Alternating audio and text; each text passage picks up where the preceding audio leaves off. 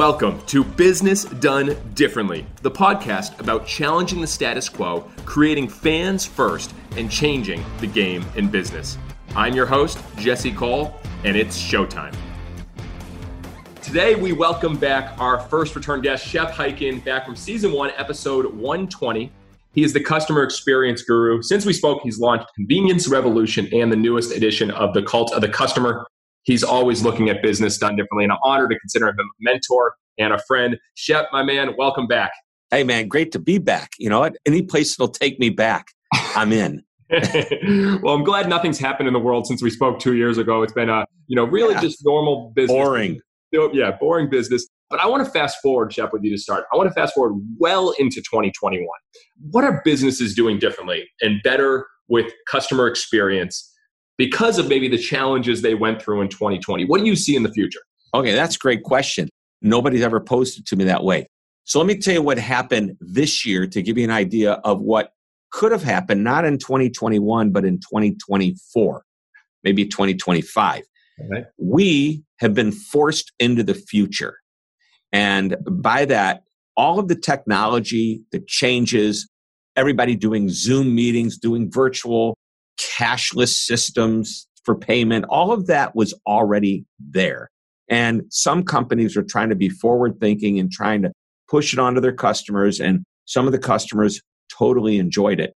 But what happened is COVID 19 the pandemic forced it to be implemented. So there wasn't so much innovation happening, it was the adoption of existing innovation in technology. Now, what's going to happen by next year at this time is you're going to see what has been causing some customers stress. There's been a learning curve on how to live this way. It's going to be normal. And what's really cool, I believe, is that let me just talk about my business for a moment, just to give it as an example. I'm a professional speaker, and that's a big chunk of my income. Even though I'm known as a service and experience expert, all my research is there. The way I make money with it is getting on stage in front of thousands of people and presenting about it. Well, starting, I guess, mid March, that was, I haven't done a live presentation. Okay. I predict that by this time next year, which is 2021, people start doing more live events. If you're lucky next year, you'll see Jesse when your team takes the field, the stands will be filled with people. But it's not going to happen this year. It's probably not even going to happen in January or February by the end of the year, I think, and by 2022, I'm hoping everything's back to normal. But what's really cool is that the technologies that we have adapted because of the forced change we're going to make are going to become the things that are incorporated into the way we used to do business as well. So I actually think we have a great opportunity. So 2022 rolls around, I'm probably going to be back to a schedule similar to I had in 2019 as far as live presentations, online virtual type events. I did maybe 15 a year for the last 10 years. Webinars, fireside chats, whatever. I'm going to still be doing 15, but it'll be 15 a quarter, maybe 15 every couple of months, in addition to my speaking schedule. So the companies that figure out the changes that they needed to make this year during the pandemic, they will become better off because so many changes that were made are not going back. You know, I ask clients all the time, what major change did you made that you had to make that you're going to keep permanent? And I think that's a good question for all the different businesses that are out there. We can and learn a lot from that. What have you been seeing? So, some what are some of those businesses that they're coming up with these temporary things that are now part of their maybe customer experience strategy or part of their overall product? Well, part of it is, you know, and I believe what happens on the inside of an organization is felt on the outside. Is taking, for the example, the customer service industry, which is call centers, support centers, whatever you want to call them. You know, I was talking to an executive in charge of 62 support centers around the world. He had 60,000 employees employed in 62 support centers. And that was at the beginning of March. And by the middle of March, every one of them had been told to go home. Now, they already had about maybe 15, 20% working from home. So they knew a little bit about how to do it, but they never thought they'd have to deploy the other 80%. And these are people in countries that don't necessarily have the infrastructure to give them the internet they need to be able to stream calls. And so what they did is they learned, they adapted, and he told me within one week we mobilized the entire force. Didn't lose anybody. What's going to happen when he comes back? He's shutting down 25% of his support centers. Mm. That doesn't mean they're losing employees. They're just going to let them keep working from home. They've figured out different ways to keep everybody engaged, the personalities that are needed for that type of work. And I think that what happens, you see these changes, you go, you know what, it could be good. I feel bad for the commercial real estate industry, for the people that own office buildings right now. Yeah. Okay. Because there's a number of companies that said this whole virtual thing works really, really well. In sports, what change did you make? I mean, I know you told me an amazing story, but you said basically, as far as professional sports teams, you had more people at your venue than anywhere else, and you did it right. Yeah, but that's only safe. Yeah, well, I appreciate. I think what we've learned is, yes, the pandemic rushed businesses almost out of business. But when mm you're at your best is when you should be innovating the most, not when you have to. And so we were thinking, how can we put ourselves out of business? And if you watch Shep, I mean, every live sports team for the first half of 2020 was shut down. There was no revenue. How do you become a 24 7, 365 brand that can always be there for your customers, your fans, your guests? And think about the live sports entertainment business. You may have 30 games, 40 games. NFL, you play eight games. College football, you may play 10 games. We had 30 game schedule, was 90, 80, 90% of our revenue. So then the big aha moment came for us is like, well, what would a 24 7, 365 brand be? And so for us now, it's like, all right, how can you eat, drink, and experience bananas 24 7? So the first thing we did was we launched Bananas Netflix. And so we brought in a whole video team to start doing documentary shows, et cetera. Mm-hmm. doing that. Then we actually started launching our Savannah Banana Cream Soda, our Savannah Banana Beer, our Savannah Banana Slippery Banana Alcoholic Drink, which we did drive throughs during the pandemic to have people be able to come which drive through for alcohol is just a whole nother game. Um, which, yeah, they it. tell you not to drink and drive. Uh, yeah, drink, just pick it up and then hopefully when you get home. But uh, yeah, uh, if you hit a bump, you spill the drink. I yeah. think is what the problem is. No, I'm just sure. kidding. I'm just kidding. but in going into convenience revolution and what you talked about, which I was fascinated, it's that access. It's that opportunity for subscription. It's the opportunity for self service delivery. All of that, you wrote that before the pandemic it yep. is so relevant now. And so we realize that. I want to kind of maybe dive in there. How does that fit with everything that's going on right now, the convenience and how important it is? Right. So let's go back two years ago. Exactly two years ago, the book came out, really almost to the day that we're talking today. Wow. And I wrote that book because I believe that customer experience can be elevated with convenience. You know being nice to customers giving them a good experience but if you can make it convenient that takes it to the next level. Mm-hmm. and if you can do that it helps bulletproof you from your competition. Guess what? Convenience is no longer an option. It's now table stakes. If you don't have convenience chances are i mean think about it the fifth convenience principle is delivery taking it to your customer. Yes. Car dealership that i'd done business with for 25 years was literally it's so convenient that's why I, I, number one they had the car i wanted okay? They have like eight brands. They represent eight manufacturers at this huge complex. It's less than a half a mile from my office. So if i had to drop my car off i would just walk to work if they didn't have a loaner for me right? Not a big deal well i'm driving around one day and i see a car in the window my wife says that's the car i want you to look at well we're like at a dealership that's 40 minutes from my home okay maybe not quite that far, but in traffic, definitely. And so I said, okay, let's look at it. And the first thing I said to the salesperson, I'm just looking. Looking, exactly. And I told him why. I said, You're too far away. He goes, Look around. Do you see a waiting room anywhere? I, don't see a waiting room. Well, we have one. It's just very small. and that not many people use it because when you buy a car from us, we deliver it to you and then whenever you need service, we pick it up. We leave you a brand new demonstrator.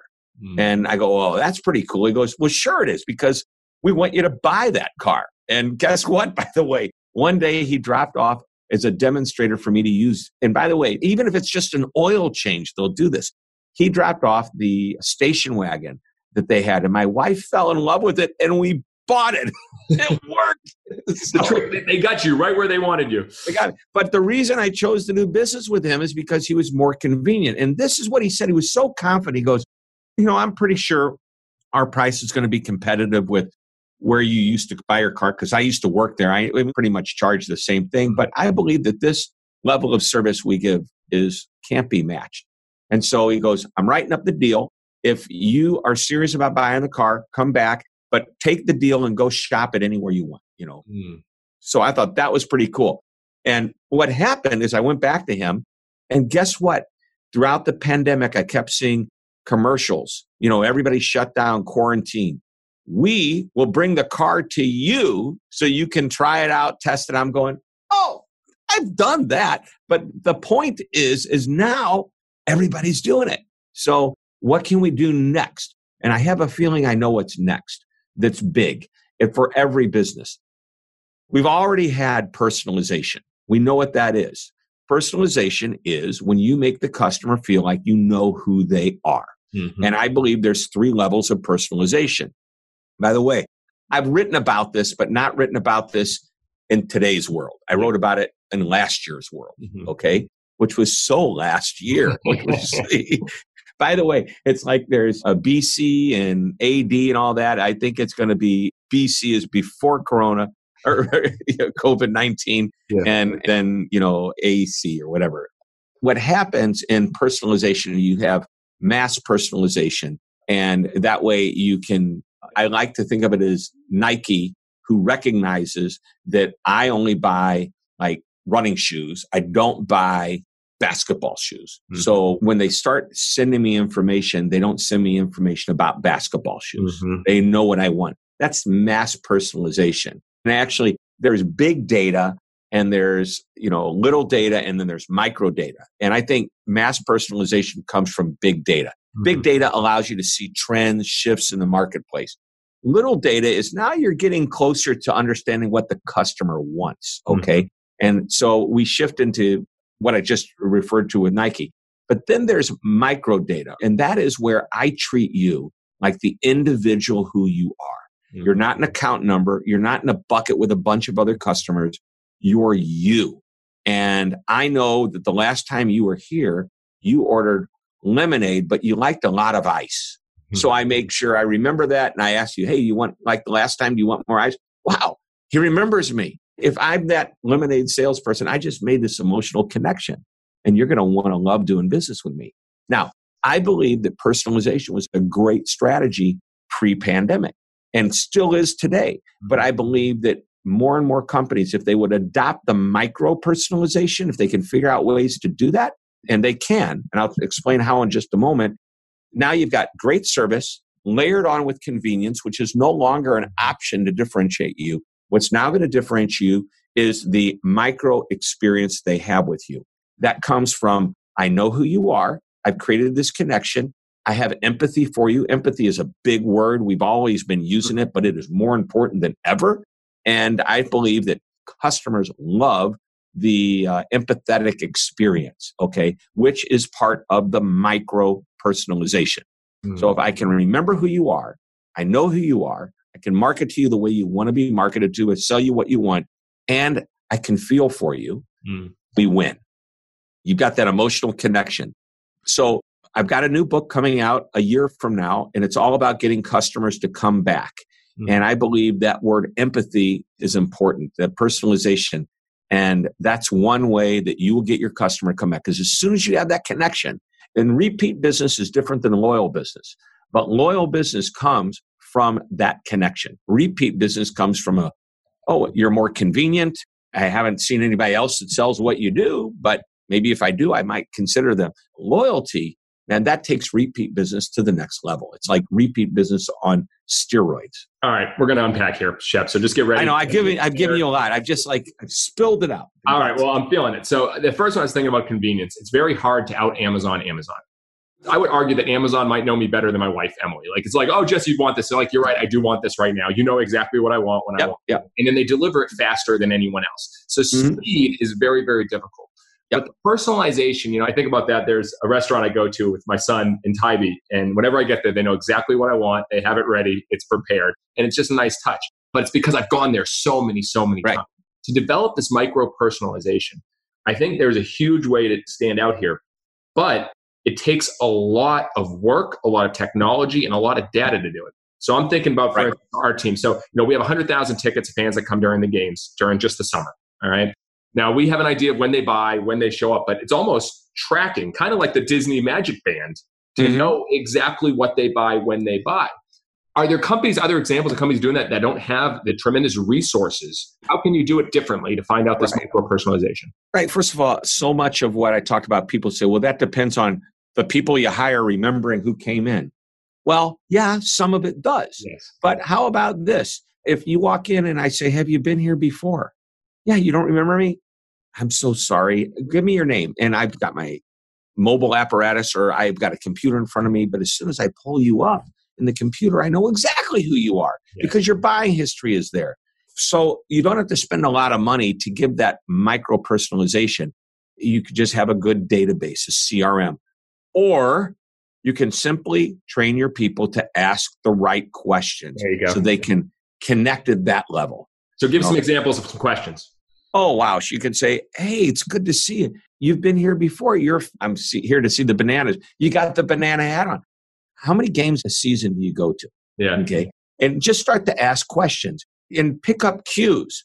You know, hey, you've got three kids. Do you guys play sports? You play baseball? You know, are you baseball? You start to connect. You just train people to build the relationship, to build rapport, and rapport starts to create that micro personalization. So the reason people wanted to go to Cheers in the 1980s, the sitcom, is because everybody what Everybody knows your their name. Yeah, know their name. That's what the theme song is. And you don't necessarily have to know their name the first time they walk in, but you got to make them feel like you do. Hundred percent. I, you know, I So- love it. You know, you think about shipping. You think about most places well, that do well, restaurants, hospitality. They always have a name tag. They may have Mhm. something fun fact about them, which we do.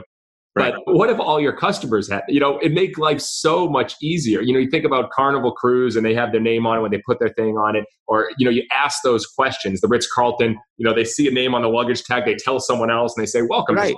There's clues. yes. Pick up on the clues. Yes. All right. I love this. So you said your next step, you're going to go into empathy, but I still want to say, Shep, you're always seven steps ahead. Let's stay on convenience for one second. Okay. I, want to. I want to dive. Squirrel. Squirrel. There's Squirrel. another one. You and me, we're both creators. The guys, people listening, they're like, where are they going to go next? We're like, we don't know. We're just going to see where it goes. no, reduce friction, self-service, subscription, delivery access. Obviously, subscription is starting to take over. We even started doing it this summer. Where does that get to being too much? Is there ways to stand out with subscription and customer experience? And maybe some other examples of other companies that we don't, you know, not the normal ones like the Netflix. and- Right, right. So subscription, you used to think magazine, newspapers. Yes. And obviously it shifted into now I pay a monthly fee for something. Yes. Okay. And Netflix is an example of a monthly fee. Amazon Prime, people call that a subscription model. No, it's not. That's a membership model. But within the membership of the subscription, there is subscription because you can subscribe to your consumables and Amazon will automatically deliver to you Yes. every time you need them. But think about it. Who would have ever thought razor blades would become a subscription model? You know, I'm a member of the Dollar Shave Club, and every month I get my four fresh razor blades. So once a week I can swap them out. You need you it know? for the head, man. You need it for your head. Exactly. I actually that's why they barely last a week because I've got a lot more real estate to cover. but the automobile manufacturers have said, hey, let's let people subscribe to our brand, not necessarily buy the car, lease the car. Now, the difference is if you subscribe to a car, that's pretty much a lease or a rental. yes. But if you subscribe to the brand, that means that I can come in and drive a Porsche convertible today, swap it out for the Cayenne SUV the next day, go back to the four door sedan because I'm going to be taking a- another couple out the third day. And I can do this every day as long as I am a subscription member of the brand. yes. And that's what automobile manufacturers are playing with right now. And I've got a theory that's not going to work. What will work in that industry is when you have a dealership that represents five or six different brands. So there's here in St. Louis, we've got Plaza Motors, and Plaza has Mercedes, Lexus, Range Rover, Porsche, Audi, Cadillac. Yes. I think there's nine or 10 different brands they have. And I could subscribe to that dealership's group of brands. Yeah. Then I think it widens it a little bit. But anyway, I digress. You can have subscription to almost every business. Here's what it does recurring revenue for the company that provides a subscription, and investors, shareholders, or owners love that. For the customer, it's a guaranteed something's going to happen. It's like my software. I know that I subscribe to Microsoft software and a number of other software applications, and they're going to keep the software going for me. I'm going to get the updates all the time. I just subscribe and they automatically do things. I used to buy a CD in a box, put it in there, and see how many years I could hold out before I had to buy the next upgrade. Yes, exactly. and so you've got a subscription with tickets. Yes. You know, there might be special functions and features that you have that allow certain fans to have a different experience if they choose to subscribe to that. Yeah. Well, I mean, I'm all in on, I think, the all inclusive model moving forward. And I think, as I've mm-hmm. shared with you, every single ticket at our ballpark is all inclusive. I don't believe anyone else wants to keep pulling money out of their pocket, going to a ballpark, or going anywhere else. It's the idea of including everything. And I think that's really where. Just how many hot dogs can I eat? I want to rip these people off. They can't do it if we do it right. Well, the best customer experience is when your customers feel like they're taking advantage of you. Yep. And I love it when people say, like, oh, I'm going to get three hot dogs, two burgers, two chicken sandwiches. Well, good luck, sir. But if they feel like they're taking advantage of you, then the value play is so much different. Shep, before we came into Savannah, there was a professional team. And the first night I came to inspect, to do research, I walked up to the gate and they said, Do you have any toiletry items? And I go, Excuse me? They're like, If you have any toiletry items, it's a free ticket. And I was like, If I bring a toilet paper, it's a free ticket? They said, Yeah. And I said, No, I don't. They're like, All right, it's five bucks. And then I realized Tuesday was buy one, get one free. It was discount, discount, discount. We went the opposite and went a higher price, but provided the value. And I look at all these businesses now, you're talking about convenience you're talking mm about creating a cult of amazement. It's how can you include as much as possible so you don't feel like you keep getting those extra charges. I mean, legal fees, Shep. 15 minutes for an email, and you know, 15 minute email costs you $200. It's like right. it's adding on, adding on. No one likes that. That is what you would say one of the biggest ways to create convenience is reduce friction. And that's yep. where subscription and all inclusive comes into play. Yeah, I love it. Even when in my business, we found clients hey, I'm going to do a flat travel buyout. So you don't have to worry about where I'm coming from, if I'm flying coach, first class, if my ticket gets changed 17 times, you don't have to see change fees. Flat fee, don't worry about it. Yes. And they love that. Well, simplify. How can you simplify and eliminate decisions? So, yep. bringing this all together, and really what I'm thinking more about is the future of customer experience. And I think we've jumped all around it personalization, empathy, convenience. Where else do you see it? In the last, you did an update of cult of customer, talked about the cult of amazement. What are some of the things that you're seeing now that's like, hey, one thing we should lean in on as a company? There's so many ideas, but where should we lean on to give a customer experience, simplify it, and make it better? All right. So, by the way, simple does not mean easy. Simplified is so hard to simplify. You said something earlier. You can't out Amazon Amazon. But you know what you can do? You can say, what is it about Amazon that I love? Mm. And We'll make a list of those attributes. And by the way, what I would do is I would sit down with your team and say, give me your favorite companies, not just Amazon, but Amazon should be on the list, okay, because everybody loves Amazon. Is there a restaurant? Is it a clothing store? Is it a manufacturer that sells B2B? Doesn't matter. What is it that they're doing that you like? Why do you do business with them? And list everything out. And then say, okay, a lot of this we could never do in our business because that's just not the kind of business we're in. But there's got to be certain things they're doing that we want our customers to say the same thing about us. And then start to shift those ideas to work for you. Because mm-hmm. many of those ideas that you love about other companies and put your customer hat on for a moment. I look at the yellow hat. That's not the customer hat. That's the banana hat. The crazy hat. Take it off and look like me. I got, no, I got more hair than you. I'll tell you that, Shep. Hey, I love this. Actually, I want to lean in on this. Give me a favorite company of yours. I know it's tough. We have lots of clients. I understand, but give me a favorite company of yours, an example, because this parallel thinking I think is so huge. Yeah. So I mean, it doesn't have to be. There's so many different companies. Nobody's ever asked me what my favorite. Well, get, well, I, one I love that, Amazon. One that comes to mind. One that comes to yeah, mind. I love Amazon. They're easy. Come on, come on, Shep. I'm going to call you out. I know, it's, it's a, okay. How about we're going to go with Pastaria, a restaurant that's right around the corner from where I live. Okay. Okay. I had no idea they knew who I was. I had no idea. And I go in there and I sit down and they just treat me so well. And I realize when the manager finally, after a number of visits, you know, came over and started talking to me, I realized they knew who I was and remembered me from the first time I came in.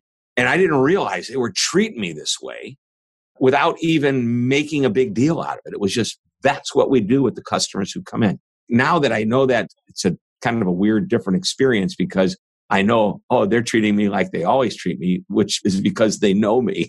yeah. they know what and, you talk about. But at first, then they don't know you. It was right. They didn't know who I was. What, but, what, what stood out? What stood out was they asked me a question of something that I wanted. And I thought to myself, either it's a coincidence, but why would they have asked me that question? You know, did I want it prepared a certain way? It's because they knew the last time that's the way I wanted it. Mm-hmm. But it's like they knew, hey, would you like it? So there's this one particular dish that I just love. It's like a bruschetta with the bread, the tomatoes, the cheese, and all that. And I like the way they drizzle the dressing, but my wife likes the dressing on the side. And they asked, Would you like the dressing on the side? Hmm.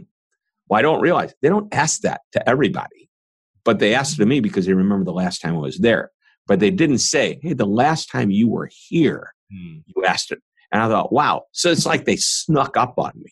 Mm-hmm. They gave me the great experience without even me knowing yeah. just how great it really was. Yes. I think that's pretty cool. So, so yeah. what are the questions about a customer that you can answer that you don't have to ask the customer every single time they come in? Hmm. So it's always the questions.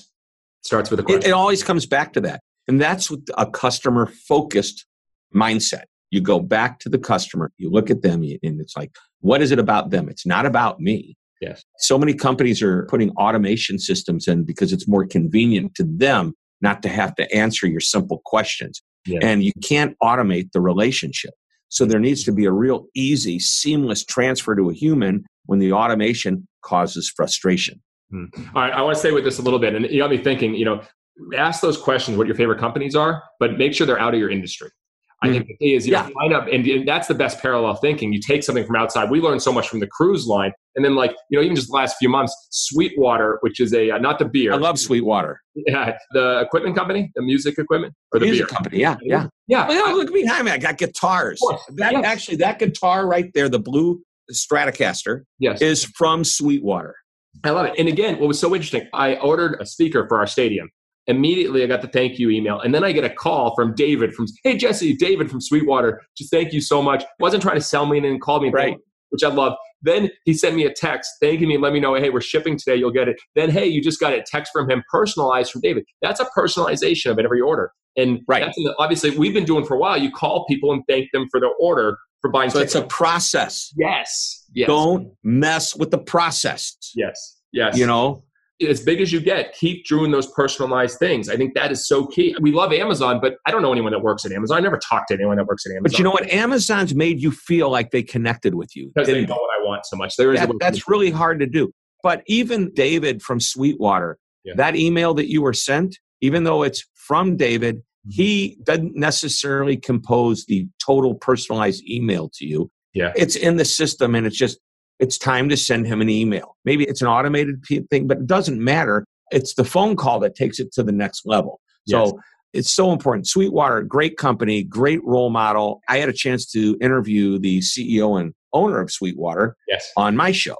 And if you get a chance, you should interview him. Okay. Well, I'm sure it's, they're doing great things when it gets all the way brought down to the beginning. All right. So you said that's a great way to think about the future of customer experiences. Bring your team in. That's one kind of way. Ask, hey, what are your favorite companies? Look at what they're doing. What else are other games or brainstorming or idea sessions to get your group to see customer experience in a different way for the future?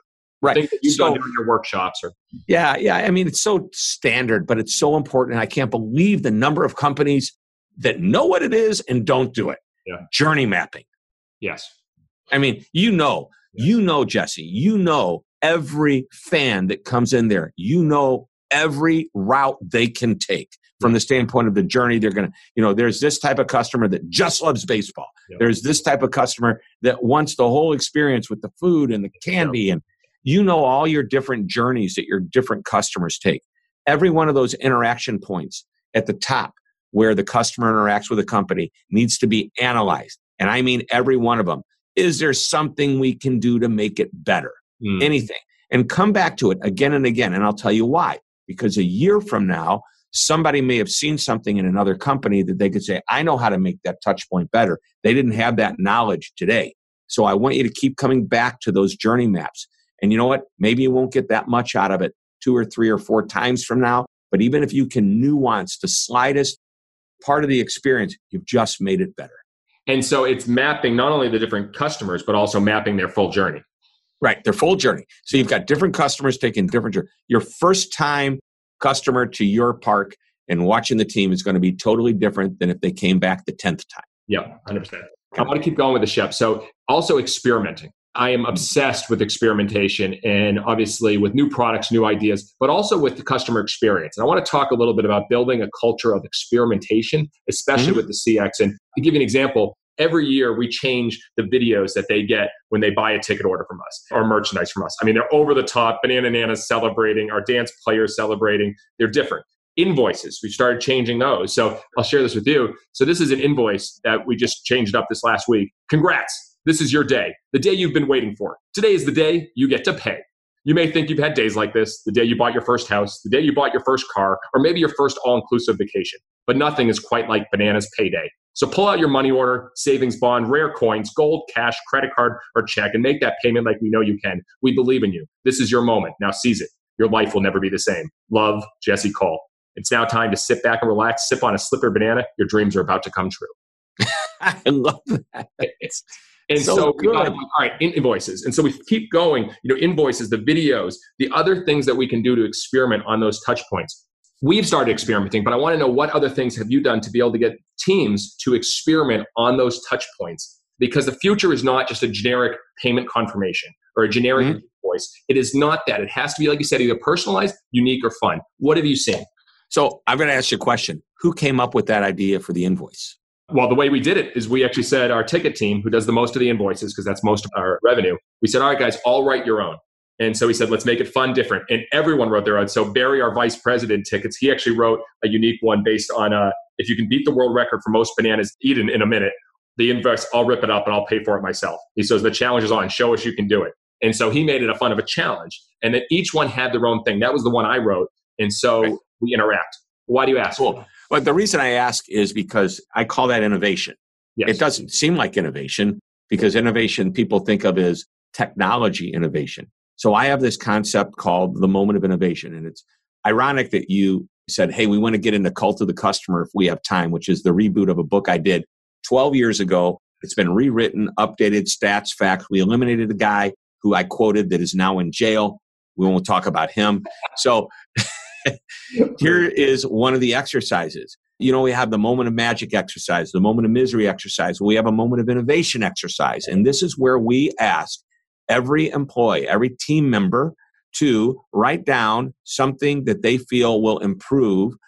And then when I say improve, it's innovative in the sense it's not technology. It's like what would improve our company, improve the process, make service better, eliminate a step, cut down on an expense, make a green idea, a safety idea, any idea you can think of that would make it better for you as an employee or the customer, outside customer.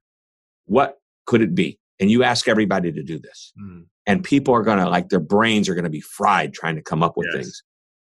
But then you start sharing. So people don't realize how innovative they are all of the time. By the way, you can say, I'd love a bigger wastebasket because twice a day I have to dump my waste out. Well, that's a moment of innovation. So, how many employees do you have? Full time 15. 15. So, if you asked everybody to do this once a week, okay. 15 times 50 gives you 750 ideas. Mm-hmm. Now, how many of those ideas you think are going to be good?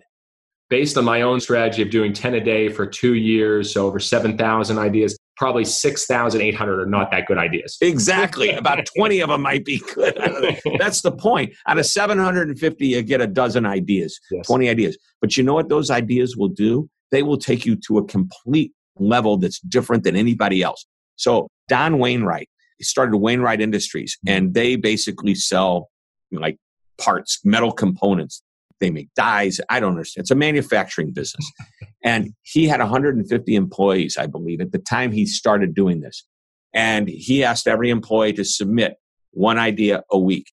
And all of them had to do it. And at the end of the year, you can do the math. He had, I don't know, several thousand ideas. And there were only like a dozen of them or so that were really good. But when he started to listen and implement those dozen ideas, guess what happened? Now, this is predating like the JD Power Awards and all these awards for customer service. He won the Malcolm Baldrige Quality Award, which at the time was a huge, huge deal. And he did it because he improved based on what his employees told him needed mm. improving. And they took ownership in it. And I love this idea is that we do idea paloozas, but I think framing it as a question, we learned that a little bit what you're talking about. What's one thing that you would do that to make it either improve the customer experience, you know, make it, what were the other things you said? Improve it. What were the other? It's about revenue, save money, make money, better experience, safety idea, green idea. Yeah, faster, more convenient. Any, exactly. Anything works. And it's not about technology. And like my assistant, Claire, she said, Hey, I've created this form. Mm. I go, It's a moment of innovation. Yes. Oh, yeah, it is. Okay. And people are doing this every day and don't realize it. So here's the cool part they go through pain usually for the first few weeks. A number of people will. And you help them and you coach them. And then they start recognizing, and all of a sudden they're innovating all the time. They're thinking innovation. It's pretty crazy. I love it because it's definitely stretching people, and we stretch people. And sometimes we've said, "All right, everyone, bring three ideas to an idea palooza." I remember one we did right before the season on how can we show baseball streaming in a different way. We asked everyone to bring ten ideas you know, the first three or four, every yeah, 10 ideas. So we had 12 people in the meeting, 10 ideas, 120 ideas. And it stretched them because everyone has similar ideas the first three, four, five. But when you get to seven, eight, nine, ten, good luck. You're pushing it, which yeah. is and so I think I love this because in business done differently, and what this theme is, it's CX and customer experience. We're always thinking, all right, do a better job for your customer, make it more convenient, you know, create that cult of amazement. But really, to do that, you have to create moments of innovation. You have to create new ideas. And what I think you have to do is the next step is you have to create experiments. Jeff Bezos said it best our success is solely based on the amount of experiments we do per year, per month, per week, per day. Trying new things all the time. Correct. So today, an article came out about Walmart's new way of managing the store experience. And so they've created this new store. Now, what I love about what Walmart does, so I was asked to comment on it. And I said, Walmart's doing it because the customer seems to want it. But, big but, it may not drive bottom line revenue. To an example, Harvard Business Review wrote an article, I can't remember how many years ago, about Walmart and how they came up with these really cool, futuristic looking stores with great lighting and the aisles were a little bit wider, not cluttered as much. And they asked their customers, what do you think of this new store? And they only did it in a couple of locations out of all their locations. They're smart. They didn't come up with an idea that they think would work and then do it everywhere. They said, we think it'll work. Let's try it out in a couple of stores. Let's get the feedback. Yeah. Feedback was amazing. Customers loved it. But you want to know what it did to the bottom line? Nothing. They still bought the same amount. They came back just as many times. It didn't bring in any new customers. It didn't lose any more customers. It just kept things the same. And they said, you know what? We probably shouldn't invest millions of dollars into every store yes. if it's not going to move the needle. That's not what good businesses do. But what they did do is say, what could we change that won't cost much, that's going to keep us modern, keep us up to date with our competing retailers? Because at a certain point, if you just stay exactly the same, hmm. your competition, maybe people that weren't competition become competition. And then over time, you'll start playing catch up and keep up, not being the leader. So they come out with these, all the new cashless systems. And I believe that a lot of what they're doing is answering what's happening right now, but they're not saying, could things go back to the way they were? And if they were, is this going to still be relevant? Maybe they're saying that to themselves, maybe not. I don't know but I like the way they think. They're yeah. trying it out. They see if it works. If it moves the needle, they'll implement it everywhere. I mean, every experiment, even though it didn't make money, they discovered new things. And that's the thing. You have to be willing to say, all right, I'm going to experiment. It might not make more money, more fans right away, but what will that make us be better at? And there's yep. so much fear in that. So I want to get into some fun games to finish up. But before we get to that, Shep, on this experimenting notation, which this experimenting idea, what companies have you seen that have done some unique experiments with their customer experience. Some things that's like, hey, we're going to try this, and it either worked or it didn't work. Wow. You may stump me on this question. So, this okay. is the craziest thing. I think one of the things that I've noticed in my business is that companies are turning from regular user conferences where they invite all their customers mm-hmm. to doing them virtual. Yes. That's an experiment. This whole seven months has been a major experiment of what works and what doesn't. And I'm fascinated. So I sat down with the client and they go, We just want to make ours different. Well, how do you make a Zoom meeting or something similar to that different? Yeah. And I said, You know what? You want to do something crazy? You know, I know you've hired me to deliver a message. Let me do a magic trick during the middle of that. They go, Oh, yeah. I said, because everybody's getting Zoom fatigue. What can we do to get rid of the fatigue? Let's yeah. put a little zip into it. What do you mean? Let me do a magic trick. You know, I do magic. When I do my regular speech, yeah. one or two bits, it's kind of like me telling a story. I do a trick. I can do it on Zoom. I said, you know what else you want to do? What? There's this great website.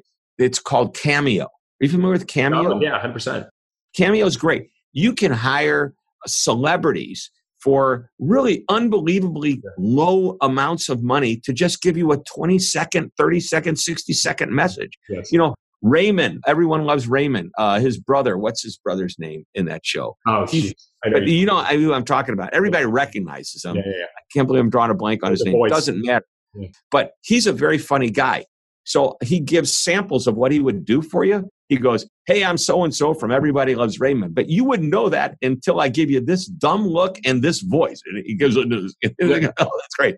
If I was that guy right now, this is what I would be. And it's hilarious. You can get, you know, for my birthday, somebody sent me a Donald Trump impersonator talking about how, yeah, you're never getting into the White House. That's not going to happen. You know? and it doesn't matter whether I love Donald or don't like Donald, hate him, whatever. I just thought it was hilarious. So you've got a very serious meeting, you start to inject humor. That scares the executives. Oh, yeah. But you want to know what? The audience says they needed to do it. Steven Spielberg spends millions of dollars of special effects for a one scene sequence in a larger movie. Yeah. And here we are just doing these talking head Zoom presentations. Yeah. How to make it fun. So, I mean, maybe an experiment for these companies, obviously you're seeing that, is A, if this is the way it always is, so as I say, whatever's normal, do the exact opposite. This is a Yeah. normal Zoom 45 minute message, mix in the fun. And Shep, the other day I had a virtual speech. In the middle, I had him do the second inning stretch.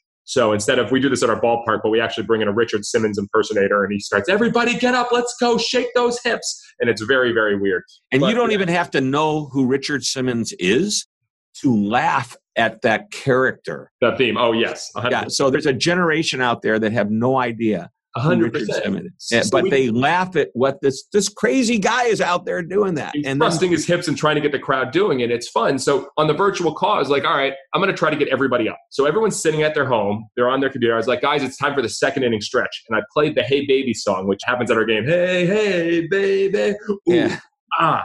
And literally all of them are kind of standing up, kind of begrudgingly, am I really doing this? But they got out of their element. And I think one of the big keys on delivering great customer experience is we have to get uncomfortable a little bit. We have to try new things. We have to understand speed, friction points, access, delivery, Mhm. everything you talk about. But we have to be willing to say, you know what? I don't know if this is going to work.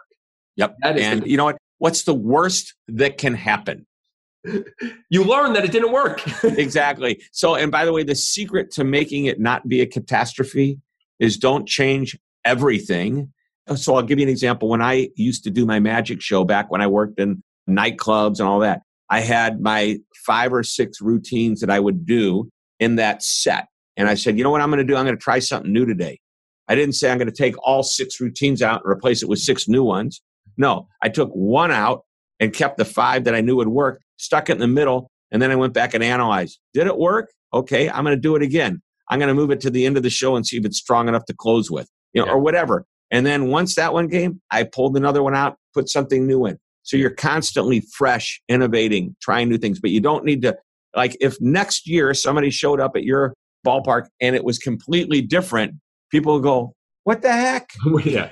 You can't change everything. Yeah, exactly. Yeah. But If but it like- works, it's great. But if it doesn't, you know, Well, you look at every band that goes on a live tour. Obviously, not much this past year, but when they go on a live tour, they have different set lists every night. Yet they still most of the times play their favorites, but they Mhm. move things around and experiment. What if I open with this? What if I close with this? The same thing. keeps with- it interesting. And the same thing with our promotions. We have 250 on-field promotions, but every night we do something we've never done in front of a live crowd ever. And Shep, I would say half the times they blow up in our face. People are like, "What just happened?" Like we've had some really bad promotions, but we learn. But a few of them become huge hits, like toddlerography, where we have a little toddler teach the players how to dance in tutus. Like that was an experiment, and so it's part of that. So.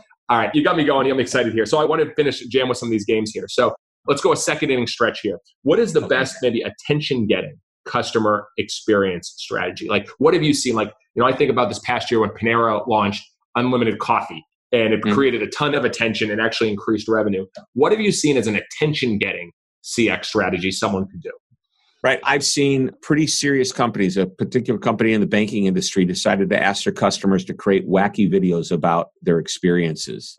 And I thought that was fun. And then they actually asked their employees to do the same thing and they gave them teams and they gave them production time and, you know, said, here's the tools you have to do this. So they made it fun. I thought that was a great way to engage customers and so just ask. Well, if you yeah. only get two or five, doesn't matter. Just ask. Doesn't matter. Yeah. And so it's crazy. But other things that companies have done that Again, attention getting CX like so you've covered so many companies throughout all your books. Yeah. Some that's like, ooh, I want to create some attention. You know, again, you mentioned using fans or using your customers to create videos. What else? So I think humor, anytime humor is used the right way, and I mentioned them earlier, Dollar Shave Club. Yeah. How did they get put on the map? Because the owner of Dollar Shave Club was wacky. Yes. You know? I love he, it. And he created these crazy, I would say borderline R-rated commercials because he had he used and here's the other thing he couldn't afford to put them on national TV. So he goes to the one place that you can put video for the world to see yep. at no charge. It's called YouTube. Yes. Okay. So I love it when people come up with, I mean, social media has been amazing. And when you put humor in there and it becomes viral, that's what happens. Yeah, create some tension. I love it. All right, let's go to sing in the blank. All right, Shep. I don't think we did this last time. Okay, this sing is in the blank. Yes, it's a game. All right, so it's sing in the blank. I play a song. When that song finishes, you finish that song lyric. It's something we do at our ballpark with four thousand fans. All right. Okay. All right. So and it's fitting to what we're talking about. All right. All I right. think you will know the song. So here we go. I can open your eyes, take you wonder by one over, sideways, and under on a magic carpet ride. You want moments of magic? then come my way, because I'll blow you away with the experience you will get. you literally just created your own lyric. So instead of saying, what, what song was that, Shep? Uh, that was from Aladdin. Yes. Uh, yeah. A whole new world. Yes, and you just made your own lyrics. That's where you went with that. yep, I may have done that a hundred times over the four seasons, and no one's ever created their own lyrics like that. So you have thrown some. Well, what was it? I thought that's what you wanted me to do. No, you were actually supposed to just finish the normal song lyrics. Oh, finish the normal song lyrics. Oh, okay. I'm sorry. I thought. this is great. It's usually part I of. I was supposed to make up my own. Yep, this makes me so happy. Uh, this is part of usually a truth and dare. So you just took the dare and you absolutely won that. Right? So I'm going to go to a truth here. All right. What is something that you've done over all your years that maybe has been a customer experience fail that you've learned from? So, gosh, I had this idea and I learned very, very quickly. I was pretty good at creating videos. This is a long time ago. My cousin said to me, Hey, I make computers. I know how to make a computer. It's real easy to do. There's really seven things you have to buy at the computer store and you can assemble your own computers. By the way, at the time, computers were more expensive than they are today. He says, why don't we create this video that teaches people how to build a computer? And we'll make a gazillion dollars on this video. And total failure for two reasons. Number one, I probably should have done more market research. But number two, that's not what I do for a living. I should stay in your lane, you mm. know? And I think you've done an amazing job of you know all the innovation and things you've done you've not gone outside of what the main focus of what you do is. Yeah. you know at the end of the day you're a sports team creating entertainment for your fans. Yeah. we're a circus baseball team. Yeah whatever you want to call it. But it's all about the entertainment for the fans. You haven't deviated from that have you no, and you've stayed as customer experience, customer yep. experience, customer experience. And so whenever you get too far, so there's experiments, but experiment in your lane. yeah. Go hey, we've experimented. I can't wait to see what's going to happen for customer service week. I've decided I've got a live stream every morning and with a guy who you and I, it would be a caffeine jolt. He's a great guy, Jim Rembach. He's a great guy. And he said, every morning I want to have like a 10 minute interview with you. What should we call it? I go, call it the customer service week jolt. You don't need a cup of coffee after you hear this, you know. so we came up with that. And then my buddy James Dodkins. Have you had James on, on I have show? not had James now. Do you know who he is? No, I don't. Okay, you got to know this guy. Okay. He is the CX rock star, and literally, he was a rock star. Traveled around the world in a band with long hair, you know, with his guitar, and he takes ideas. You know, the music is a metaphor for the CX strategies. He's fun. So I said, James, you and I are going to do a live stream on Customer Service Week. Let's do it on Monday. And you know what? If it goes well, we'll do another one on Tuesday. I blocked out noon for the whole week. Maybe we'll just do it three times, whatever. And he goes, well, What are we going to talk about? I said, That's the beautiful thing. We're not going to plan about it. We're just going to talk about it. Let's see what happens. You know, we're walking the tightrope without a neck or a neck, excuse me, a neck. Break my neck if I fall off the rope. Okay. But that's that's what we're doing. It's an experimentation. Yeah. And what's happened? Have you already done it or not? No, it's at customer service week. I love it. All right.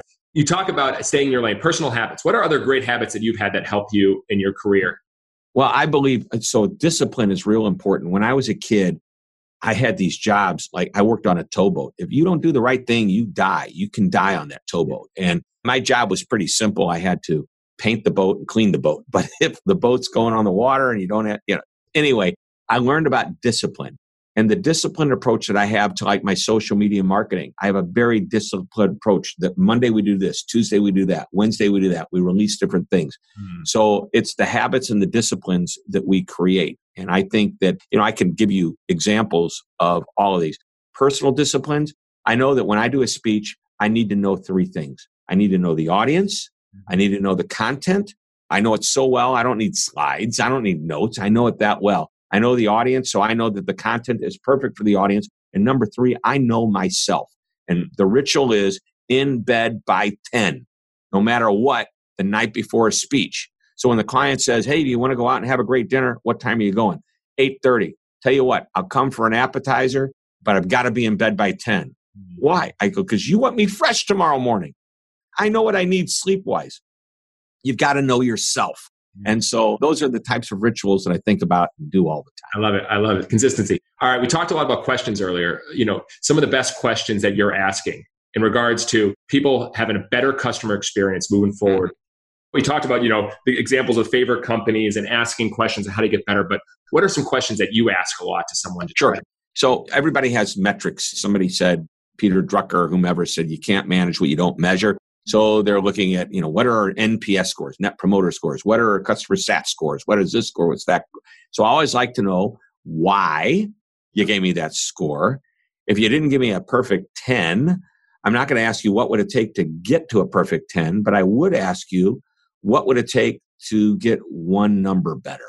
Hmm. Okay, that's an insight because it might be a little thing that happened. My favorite question to ask is, and I ask this all the time of my clients that don't even know I'm asking it because I don't base it on a survey. But if I get a perfect 10 on a survey, I want to know is there one thing you can think of that would have made the experience better? Okay, so I can ask that without knowing what they thought. You know, hey, Shep, you did a great speech last week. Oh, thanks so much. Hey, I know you worked with us and I hope it was a great experience. Can you think of one thing that would have made it even better?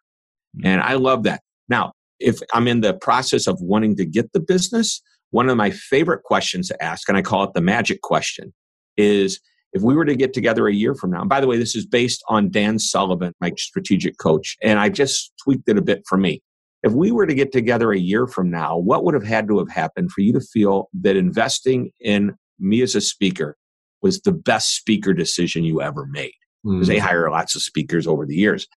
And I love that question because two or three things happen. For sure, two things. Number one, if they answer it the right way, they've just given me success criteria. Hmm. Number two, I've asked them to think what it would be like a year from now after they hired me, which means they're thinking about what it would be like if they hired me, Mhm. which gets me closer to actually getting hired. And it gives them action steps. It's actually not just listen, they got to get action steps. Your speech has to generate action. And if it generates action, then they are where they want to be. And I love that. And we just finished our three year vision and have some big, big aspirations, but that is what we are following our destination, just like they would follow with you. All right. So we'll finish here with these final two. You know, I like to get crazy and think differently, obviously, the future of customer experience. But one thing that's led us with everything is just flat out going bananas. And I want to ask you, what does going bananas mean to you? Wow. So I'll tell you what going bananas is right now, because this is what I'm thinking of. And sometimes we get wacky.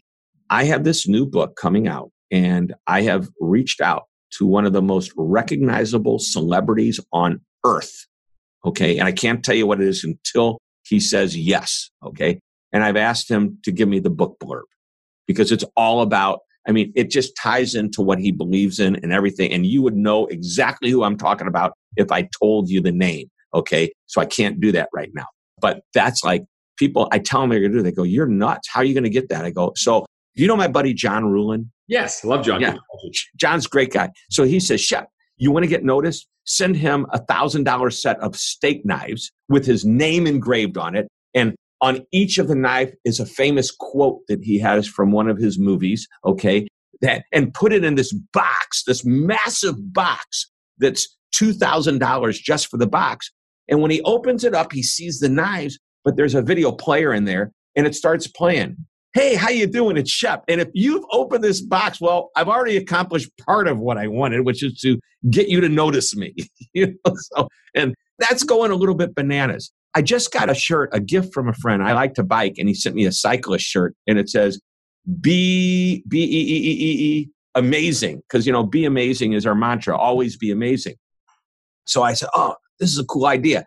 I'm going to have B, and out of the BE, I'm going to have a little B pop out and buzz around and add E, and then there's a balloon, and it it's a stinger, and it pops the balloon and it goes, be amazing. Okay. And so I went to my video person here, Jesselyn. I said, I want to create that. And she goes, Really? And it's got to be like three or four seconds. It's going to be what happens at the end of every one of my videos mm-hmm. from this point forward. And uh, so, I mean, I just think of these creative things. So it just it just for you it means you know pushing yourself out of comfort zone and doing things a little crazy. Yeah, the fact that who would have ever thought I'd be doing a video or more than one video every single week. I mean, I now have a studio because we've blown this thing out to the right way. You know. I love it. Final question here, Shep. What makes someone unforgettable? It's not just the experience; it's how someone treats someone else to make them feel as if they're the most important person ever. I can't remember the exact quote, and I wish I could, but it's like, why do you stay with him? Because when I'm with him, he makes me feel like I'm the most important person in the world to him. Mm. And when you make people feel like you're important to them, not necessarily the most important person in the world, when you make people important, I mean, that's part of the whole thing. Make them feel special mm. and appreciated. So I love it. I think it's so simple, but it's so hard in the sense that if you were able to do that, that really is the future of customer experience. No matter what's happened in 2020, everything else, make people feel important, personalize their experience, be there for them, be convenient, go a little crazy bananas, do things a little yeah. differently to get their attention. And as you said, the discipline of your personal habits. Keep showing up every day, being consistent. And Shep, you've done that for me, my friend, and I can't thank you enough for jamming and having some fun again as the only so far return guest to Business Done Differently. Well, I'm honest. I want to have you back on my show. Amazing business radio, man. I loved it. Yeah, I want to do that. I think we have to do it. Excellent. Well, Shep, thank you so much for being with us, man. All right. A pleasure. Can't wait for the next time. I'll be a 3P. I hear you. Thank you for listening to Business Done Differently, where we believe that challenging the status quo, creating fans first, and changing the game is the best way to grow your business. For more information about the guest and topics covered in this episode, visit findyouryellowtux.com or shoot me a note at jesse at findyouryellowtux.com. Until next time, stop standing still, start standing out.